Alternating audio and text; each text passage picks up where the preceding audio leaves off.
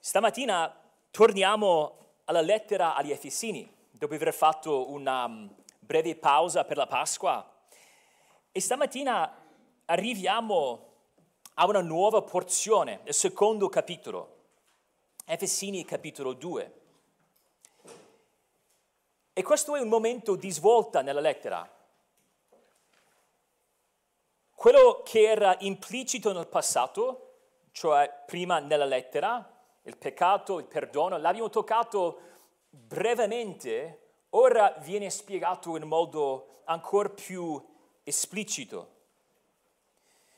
Stamattina parleremo della serietà del peccato, della gravità del peccato. È un tema di cui non si parla così spesso. Ci sono certe forme del cristianesimo che provano a parlare di Cristo senza nominare il peccato, di parlare di salvezza, di, di un Salvatore, però allo stesso tempo di mantenere in linea generale che l'uomo è in sé abbastanza buono. Quello che troviamo nella lettera agli Efesini è tutta un'altra storia è un testo pesante, è un testo sconvolgente, un testo che ci spinge a chiederci se noi ci vediamo secondo questa descrizione. Vogliamo stamattina leggere i primi tre versetti, però vi dico di già che i primi tre versetti fanno parte di questo paragrafo che va dal versetto 1 al versetto 10. Efesini 1, i primi tre versetti.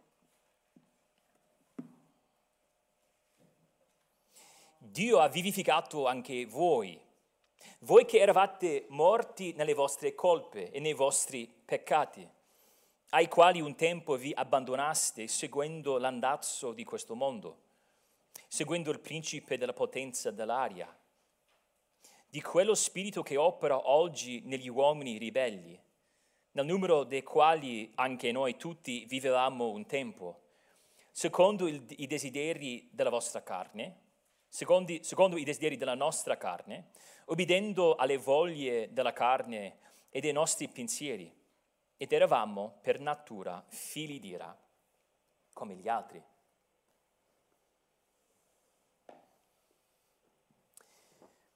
No, non c'è una distinzione più netta che quella tra la vita e la morte. C'è una differenza infatti enorme tra essere moribondo ed essere morto. Il moribondo è ancora in vita, respira ancora, vive ancora, ma il morto è del tutto inanimato.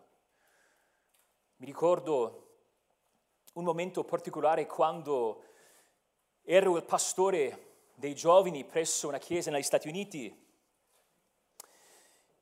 Andai all'ospedale per visitare la nonna di un ragazzo che, che frequentava la chiesa. Arrivai pochi minuti prima che morisse. La sua famiglia era presente nella camera. Io aspettai fuori nel corridoio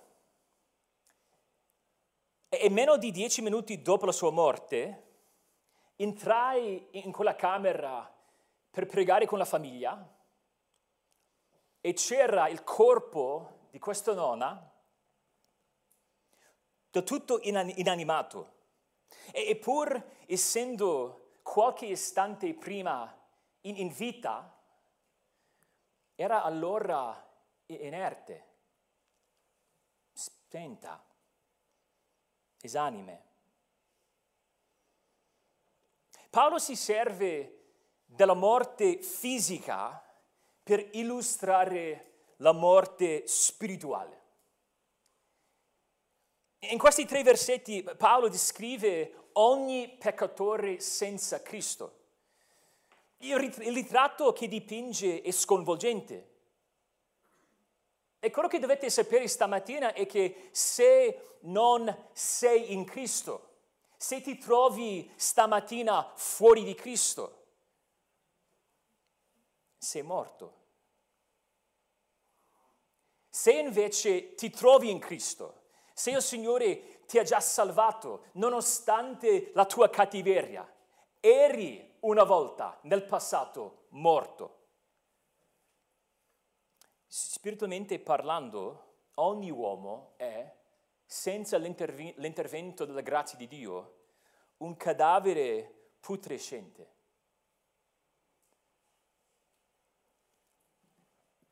Questo testo dovrebbe portarci ad lodare il nostro Signore. Perché più che vediamo la nerezza, la pesantezza del nostro stato prima di conoscere Cristo, più vediamo la gloria della sua salvezza.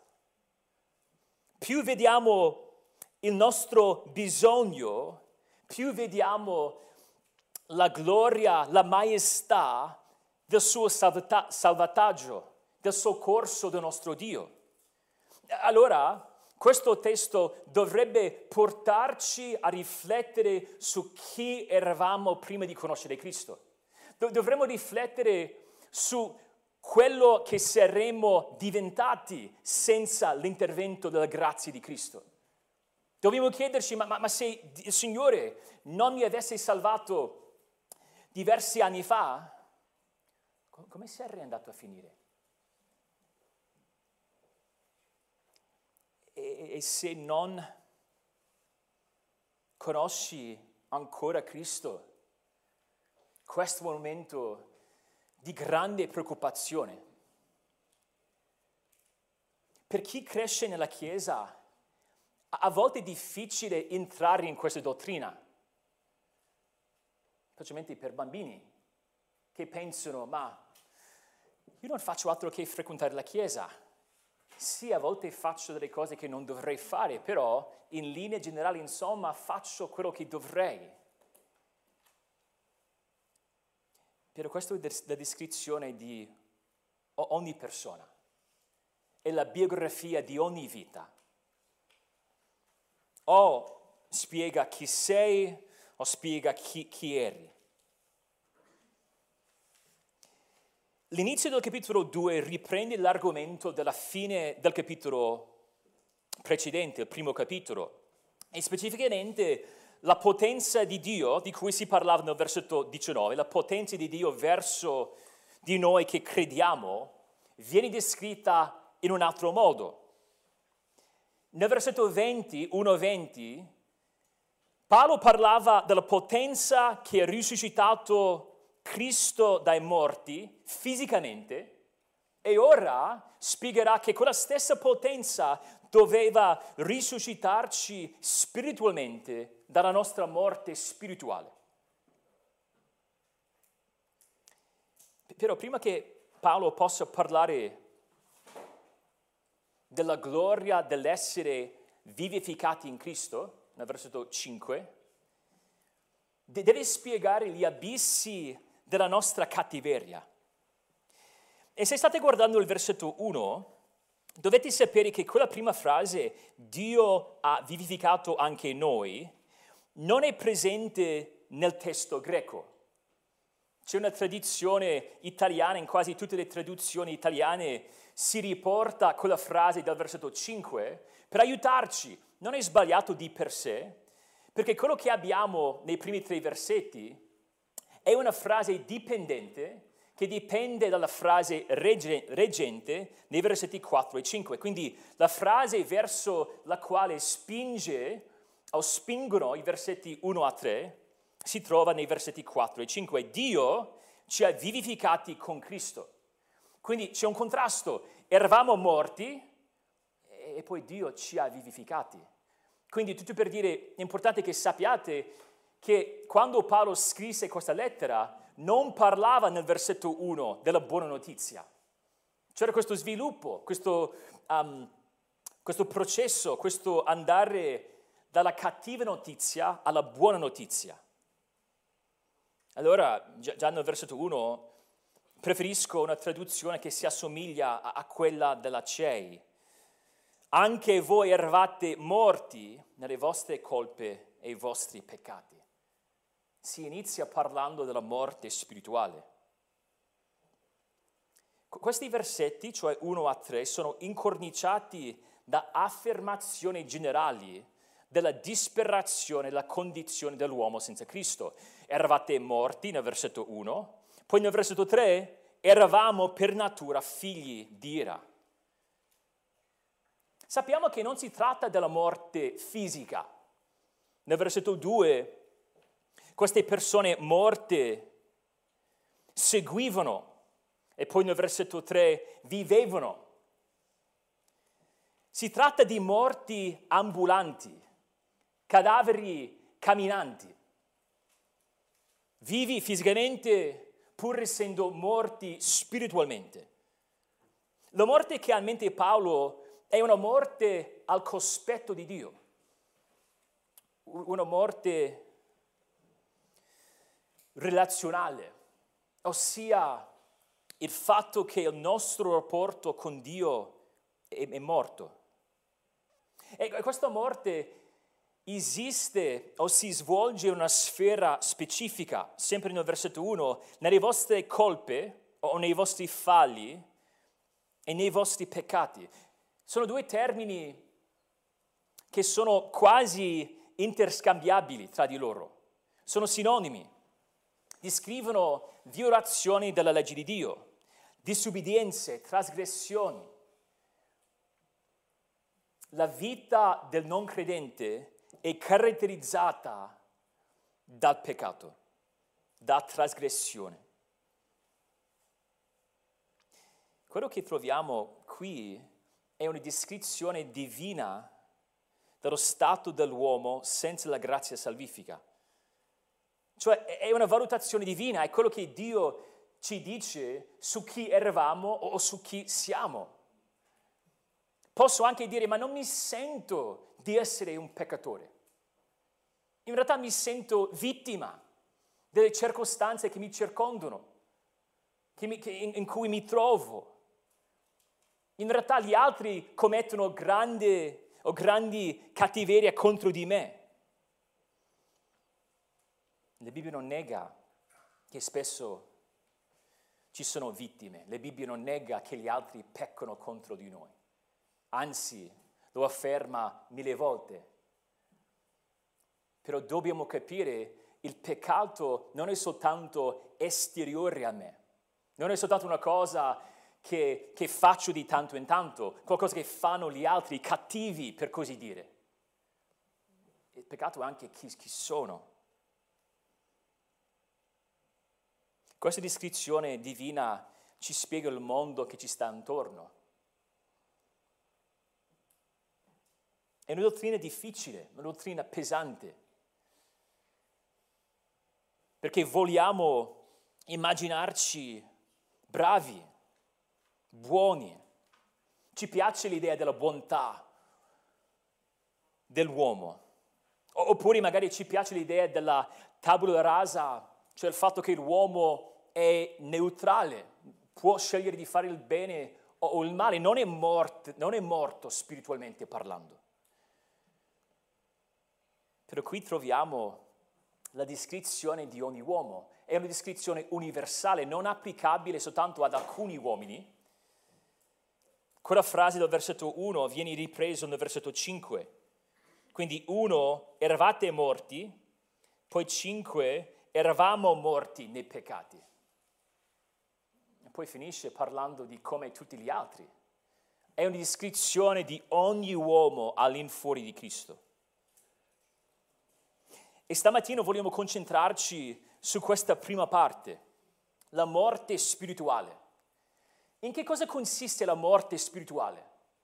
Dobbiamo capire, cogliere l'importanza di questa descrizione. Ci sono tre descrizioni della morte spirituale. Ecco la prima, la morte spirituale è privazione, è privazione. La morte spirituale è privazione perché ci manca la giustizia necessaria per relazionarci con Dio. Infatti in Romani 3, 23 dice tutti hanno peccato e sono privi della gloria di Dio. Ci manca qualcosa, siamo carenti, siamo mancanti Non abbiamo tutto ciò che ci serve per poter accostarci a Dio. Ecco innanzitutto cosa significa essere morti. E possiamo dire in qualche modo che questa descrizione implica la vita precedentemente. Se siamo morti, non siamo inesistenti, però siamo morti spiritualmente, che significa a un certo punto c'era una vita spirituale. E tutto ciò ci riporta all'inizio. Andate a Genesi 2. Morte implica che c'era prima vita. Adamo aveva la vera vita. E penso che sia importante che definiamo la vera vita. Cosa significa la vera vita? Significa una vera unità tra l'anima dell'uomo e il Signore che l'ha creato. Una vera armonia, una comunione spirituale, oppure nello spirito, tra l'uomo, il padre e il figlio, ovviamente lo spirito. Adamo aveva un compito che, che viene descritto nel versetto 15, Genesi 2, 15. Dio, il Signore, prese dunque l'uomo e lo pose nel giardino di Eden perché lo lavorasse e lo custodisse. Dio il Signore ordinò all'uomo, mangia pure da ogni albero del giardino, ma dell'albero della conoscenza del bene e del male non ne mangiare, perché nel giorno che tu ne mangerai certamente morirai. E sappiamo che Adamo peccò, perse il paradiso, il paradiso era perduto e perse pure la vera vita. Però diciamo, ma aspetti un attimo, sappiamo da Genesi 5, Adamo visse per 930 anni, quindi tanto tempo dopo morì. Genesi 2, nel versetto 17 dice, nel giorno, in quel giorno che mangi quel, quel frutto vietato, morirai. Morì in quel giorno spiritualmente.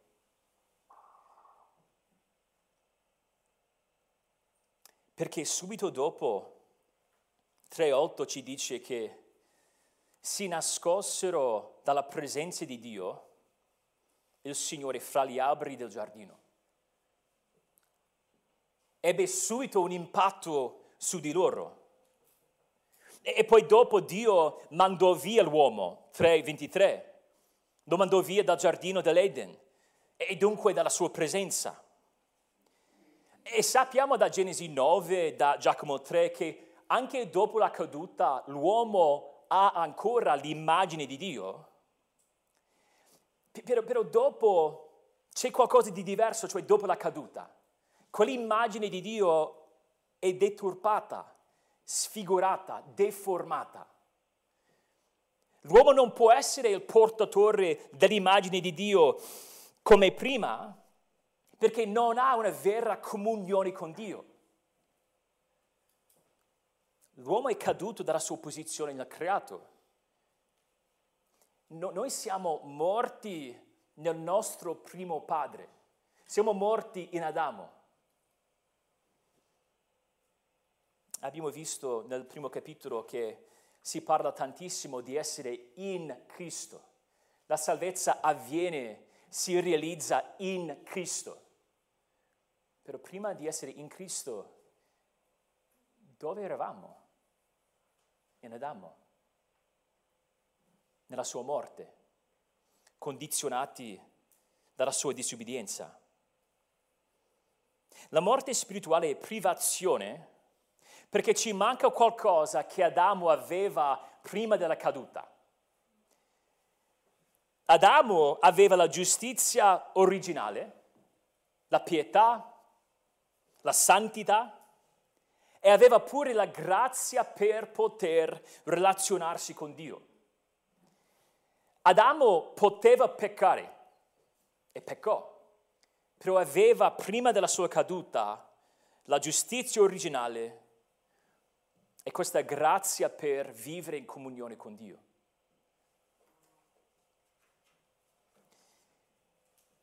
Noi non abbiamo quella realtà. Siamo morti nel senso che eh, siamo privi di queste realtà, la giustizia originale è questa grazia che ci permette di um, avvicinarci a Dio. Potete tornare ad Efesini e non ci dovete andare, potete soltanto ascoltare, andate ad Efesini 1, però la privazione viene descritta due altre volte in Efesini. 2.12 dice che prima di conoscere Cristo eravamo senza speranza e senza Dio nel mondo. Poi 4.18, descrivendo i, pagani che non conoscono Cristo, dice che sono estranei alla vita di Dio.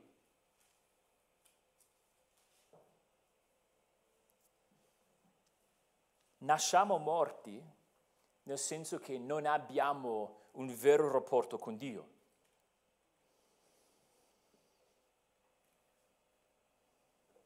L'uomo fuori di Cristo come un uomo bloccato sul fondo di una fossa profonda. Una fossa non profonda 10 metri, una fossa profonda 11 chilometri. Soltanto per darvi un'idea, Monte Everest è alto 8,8 chilometri. L'uomo, prima di conoscere Cristo, è come un uomo bloccato sul fondo di una fossa profonda 11 chilometri. Non c'è una scala lunga 11 chilometri. No, no, non c'è una fune che può raggiungere il fondo. L'uomo sul fondo della fossa è privo di ogni attrezzo che gli servirebbe per, uscirne. Non è possibile, non possiede gli strumenti, gli attrezzi per salire così in alto. Ecco la realtà del nostro peccato. E anche se mi valuto e dico, ma sono cresciuto in chiesa, vengo in chiesa ogni, ogni domenica, a volte prendo appunti quando predica il pastore. Allora non sono messo così male. Dobbiamo fare attenzione a quel pensiero. Allora non sono messo così male. Perché il nostro problema va, va ben oltre di quello che osserviamo con i nostri occhi. Perché magari c'è un momento in cui scappia l'ira, mi, mi sfogo un attimino per dire ma non succede così spesso. Però quando mi valuto de- devo capire che mi manca qualcosa, sono carente in un modo importante. Non ho la grazia e la giustizia per poter avere un rapporto con Dio. Dio è santo. Allora Dio devo, de, deve darmi a me quello che mi manca per poter relazionarmi con Lui. Quindi non posso semplicemente dire, ma guarda, quando mi valuto sono messo abbastanza bene. Devo chiedermi invece se il Signore mi ha vivificato. La morte spirituale, la privazione, significa che il peccatore manca qualcosa che solo Dio può donarci. Il Signore scacciò l'uomo dal paradiso e dalla sua presenza e solo il Signore può accoglierlo nuovamente nel paradiso e alla sua presenza.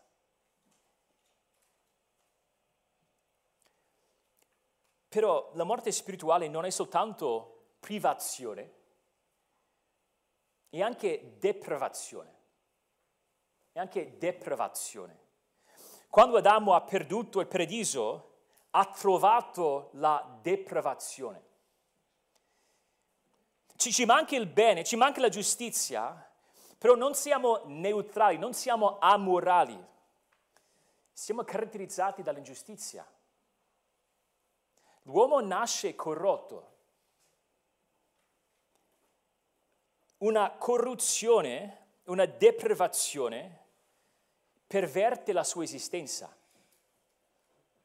La morte fisica significa che tutti i sistemi corporei si spengono, cioè sono toccati dalla morte. In modo simile la morte spirituale tocca ogni parte della nostra anima. L'uomo nasce con l'inclinazione di fare il male. Non è soltanto l'assenza o la privazione del bene, ma una propensità attiva che ci porta verso il male. La Bibbia in un altro posto spiega che chiunque commetta, sono parole di Gesù, chiunque commette il peccato è schiavo del peccato. Ci plasma in tutti i sensi. Torniamo un attimo a, a Genesi, Genesi 6.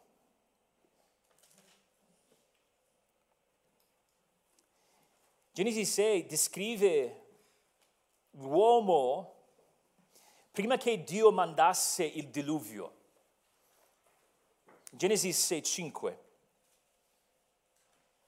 Il Signore vide che la malvagità degli uomini era grande sulla terra e che il loro cuore concepiva soltanto disegni malvagi in ogni tempo. E sappiamo che il Signore lavò la faccia della terra, distrusse tutta la popolazione della terra, salvo Noè e la sua famiglia. Però anche dopo il diluvio, il peccato nel cuore dell'uomo non era lavato, non era tolto. Guardate Genesi 8, 21.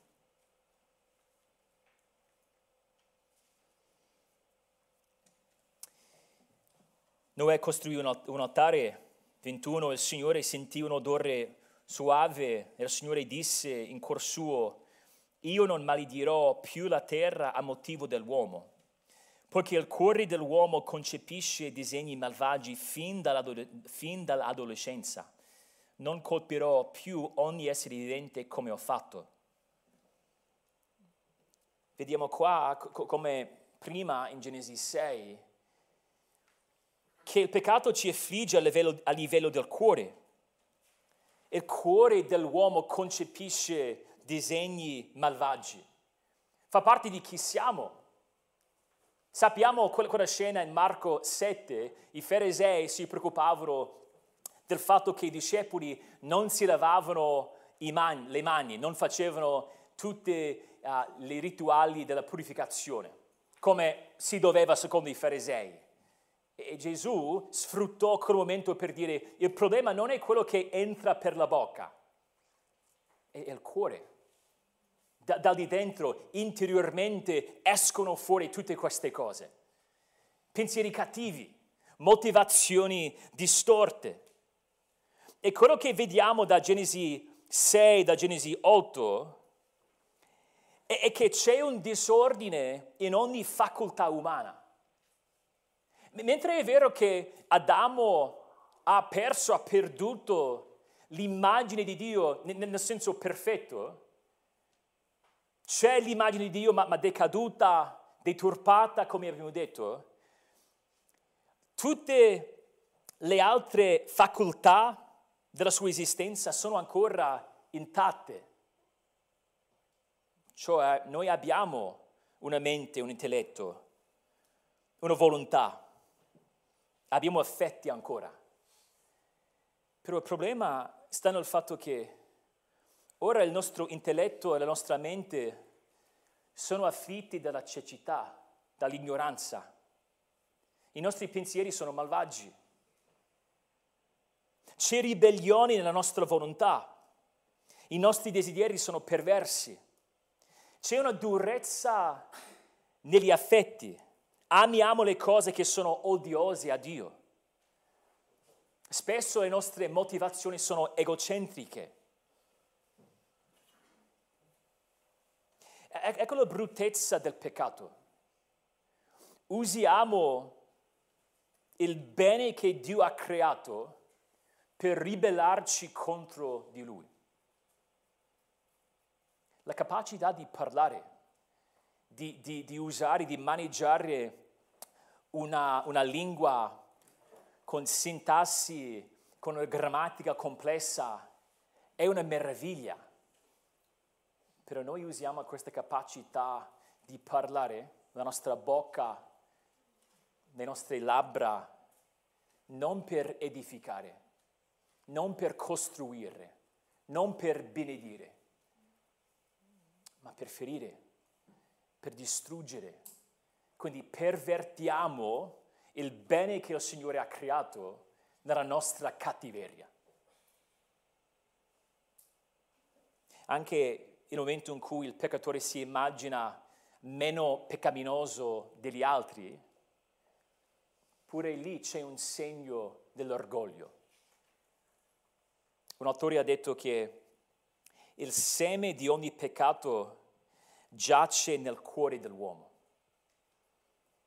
Non siamo tutti assassini, è, è vero, però il seme che porta quell'altro uomo ad uccidere per cattiveria, nella passione della sua carne, esiste pure nel cuore di ogni peccatore. Il seme di ogni, pecca- di ogni peccato è trovabile, giace nel cuore di ogni uomo. Quindi in quel senso possiamo dire che potremmo commettere qualsiasi peccato. Come una goccia di veleno in un bicchiere d'acqua contamina tutta l'acqua, così il nostro peccato condiziona tutto ciò che facciamo. Geremia 17, 9 dice, il cuore è ingannevole più di ogni altra cosa e insanibilmente maligno. Chi potrà conoscerlo?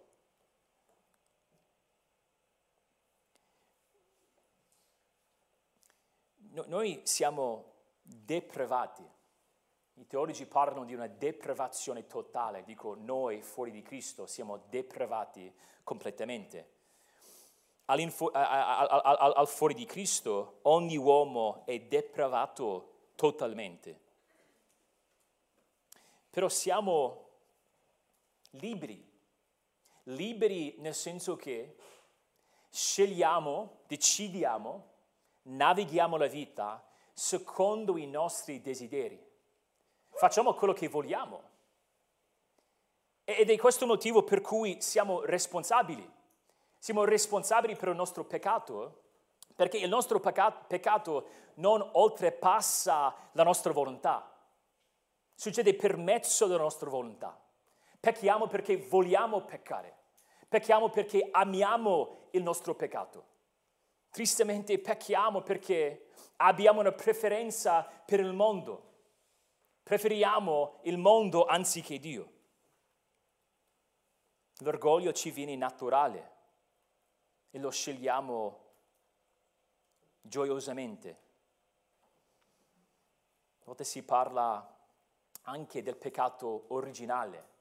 Non si tratta soltanto del peccato che um, commise Adamo, si tratta del peccato con il quale nasciamo tutti quanti. Nessuno deve insegnare a un bambino di due anni o di tre anni di disubbidire. Quel bambino di tre anni non deve essere addestrato per imparare come mentire.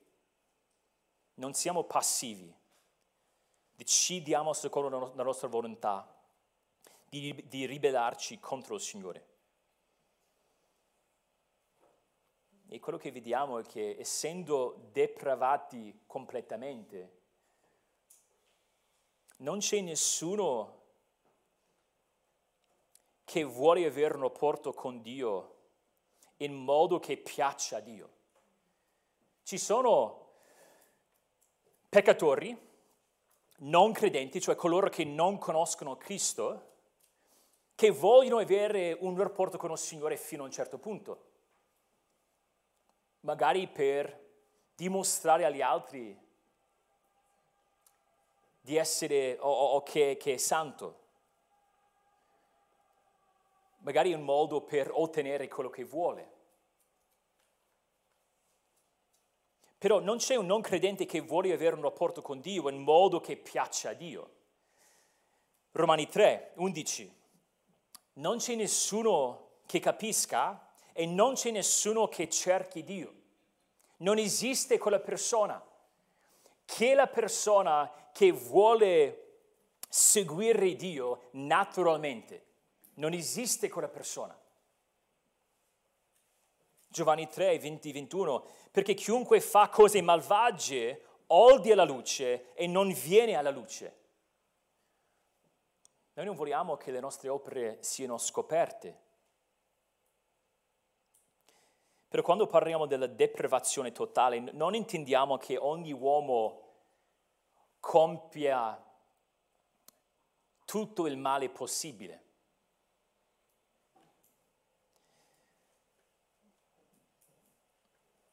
MacArthur dice, se su un campo di battaglia giacciono 20 cadaveri, si troveranno in diversi o differenti fasi di decomposizione, pur essendo ugualmente morti. La morte si manifesta in forme e gradi diversi, ma la morte in sé non ha gradazioni. E poi spiega MacArthur, non tutti gli uomini sono empi al massimo della loro possibilità, ma tutti sono altrettanto carenti rispetto al criterio perfetto di Dio. L'uomo naturale, cioè il non credente, può fare una specie di bene. Il bene esteriore. Infatti il nostro Salvatore in Luca 11, Luca 11, 13, parla del fatto che un uomo cattivo può fare un bene fino a, fino a un certo punto. Forse sapete il contesto, Luca 11, 13, dice, se voi, dunque che siete malvagi, sapete dare buoni doni ai vostri figli, quanto più il Padre Celeste donerà lo Spirito a coloro che glielo chiedono. Voi siete malvagi, però sapete come fare questa cosa buona. Ci sono momenti in cui la Bibbia parla dell'azione del, non credente come una cosa buona e non siamo sorpresi, hanno ancora l'immagine di Dio, hanno ancora una coscienza. Però quel bene che fanno non proviene da una virtù intrinseca nel loro cuore. La vera virtù consiste nel desiderare di glorificare Dio e ringraziarlo. Paolo, Paolo in Romani 1 dice proprio questo. Ecco il problema, che pur conoscendo Dio, non lo glorifichiamo e non lo ringraziamo. Allora il vero bene sarebbe proprio quello, di agire per la gloria di Dio con un cuore grato a Lui.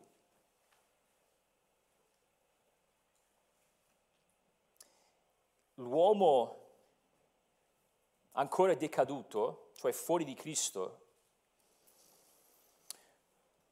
non è cattivo quanto potrebbe essere, non grazie a qualcosa dentro di lui, ma grazie alla grazia comune di Dio.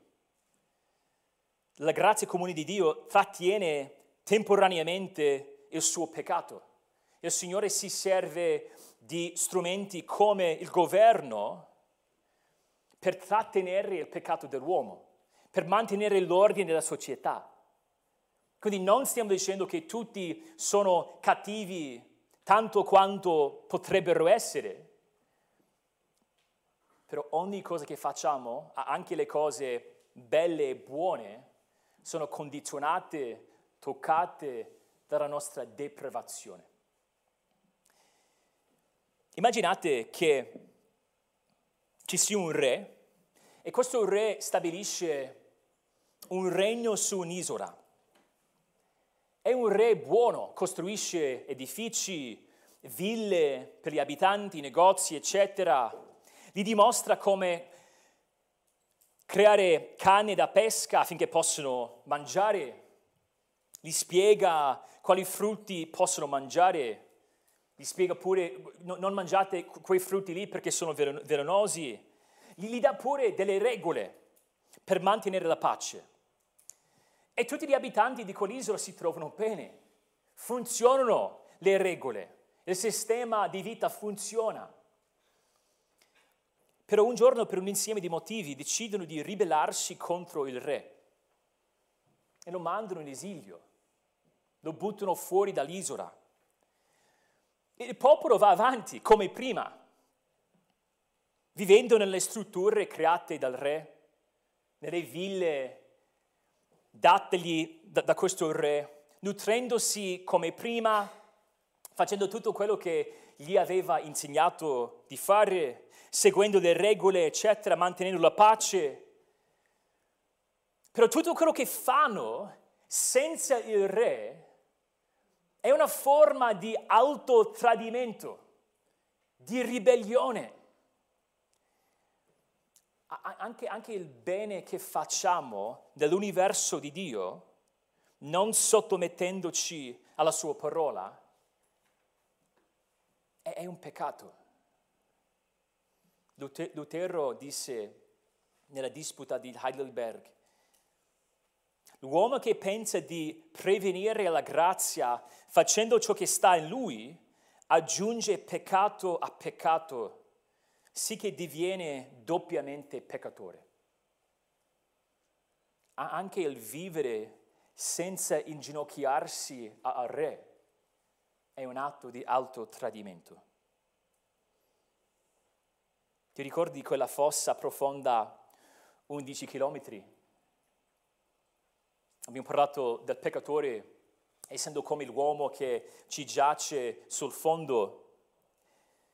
Però non, non è soltanto che è, è, è privo questo uomo sul fondo della fossa, non è soltanto che è privo delle capacità necessarie per poter uscirne, non vuole uscirne. Anzi, fa tutto il possibile per scavare di più gratta sul fondo con le unghie, scava, scava per rendere il buco più profondo. L'uomo peccatore non è soltanto privo della vita di Dio, abbraccia la vita senza di Dio. Come, il, come l'uomo che scava ancora nella fossa si allontana attivamente da Dio. E si parlerà la settimana prossima del modo in cui l'uomo si allontana attivamente dal Signore, seguendo il mondo, il diavolo, la carne, la mondanità, il diavolo e la carne. Però c'è una terza osservazione sulla morte spirituale. La morte spirituale è privazione, è deprivazione, però anche incapacità. Roberto piace, a Roberto piace avvicinarsi a me e farmi una domanda. Papino, hai paura? Dico di che cosa? Poi si avvicina vicino vicino e batte le mani alla mia faccia. Ogni volta chiudo gli occhi e mi fa, hai visto? Avevi paura. Se proviamo questo trucco davanti alla faccia di un cadavere, cosa succede? Niente. C'è una insensibilità totale. Un cadavere è insensibile, è freddo. L'uomo naturale non è sensibile alle cose di Dio. Quando evangelizziamo qualcuno, pur amando quella persona, pur rispettando quella persona, pur riconoscendo che ci sono tantissimi non cristiani, non credenti che sono simpatici, che, che amiamo, ci sono delle cose che apprezziamo nelle, nelle loro vite. Però sappiamo che spiritualmente, davanti a Dio, noi non, non possiamo convincere quella persona di accettare il Vangelo. Sono insensibili. sono morti. Prima di conoscere Cristo siamo incapaci di recuperare quello che abbiamo perso, cioè la, pri- la privazione. E siamo incapaci di cambiare la nostra natura, la nostra deprivazione. In altre parole, noi non possiamo generare dentro di sé le cose che ci mancano, non possiamo raccogliere le cose che ci mancano. Allora non possiamo superare la privazione e non possiamo rimediare alla nostra deprivazione, non possiamo cambiarci la natura, non è possibile. Allora dobbiamo rivolgerci a Dio. Tutto ciò ci prepara per quello che Paolo dirà nel versetto 8, Efesini 2:8, è tutto un dono di Dio. Abbiamo parlato del fatto che la salvezza è, l'atto sovrano di Dio. Dio deve sovranamente salvarci. E il motivo per cui deve essere così è, perché noi siamo morti spiritualmente. Tutto quello che non viene dalla fede è, peccato e siamo senza peccato, non possiamo uscirne. Siamo schiavi. Siamo incapaci di piacere a Dio. Romani 8, e lì sullo schermo dice, infatti ciò che brama la carne è inimicizia contro Dio, perché non è sottomesso alle leggi di Dio, e neppure può esserlo, e quelli che sono nella carne non possono piacere a Dio. 1 Corinzi 2,14, l'uomo naturale non riceve le cose dello Spirito di Dio, perché esse sono pazzia per lui e non le può conoscere perché devono essere giudicate spiritualmente. Dobbiamo avere lo Spirito per poter conoscere Dio, lo Spirito deve operare nella sua energia dentro di noi. Dio deve darci la fede. Il cadavere non può risvegliarsi.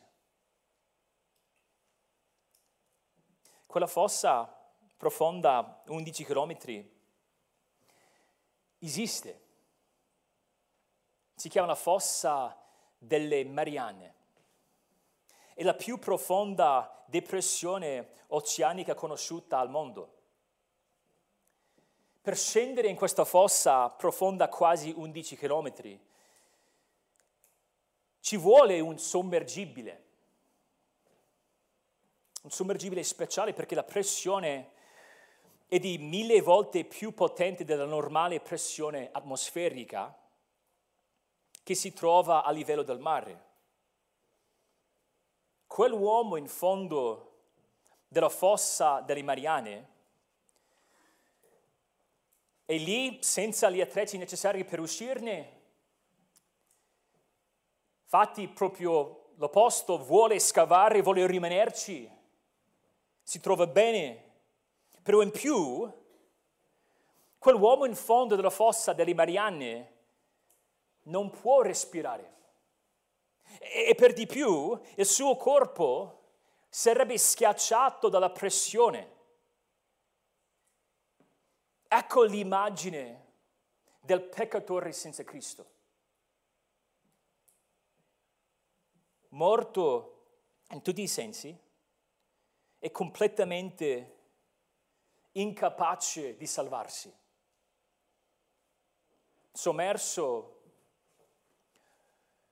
11 km sotto acqua, senza aria, senza modo per difendersi contro la pressione, morto in tutti i sensi.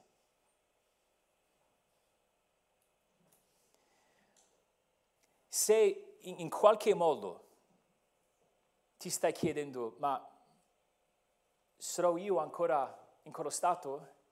Questa è la mia condizione?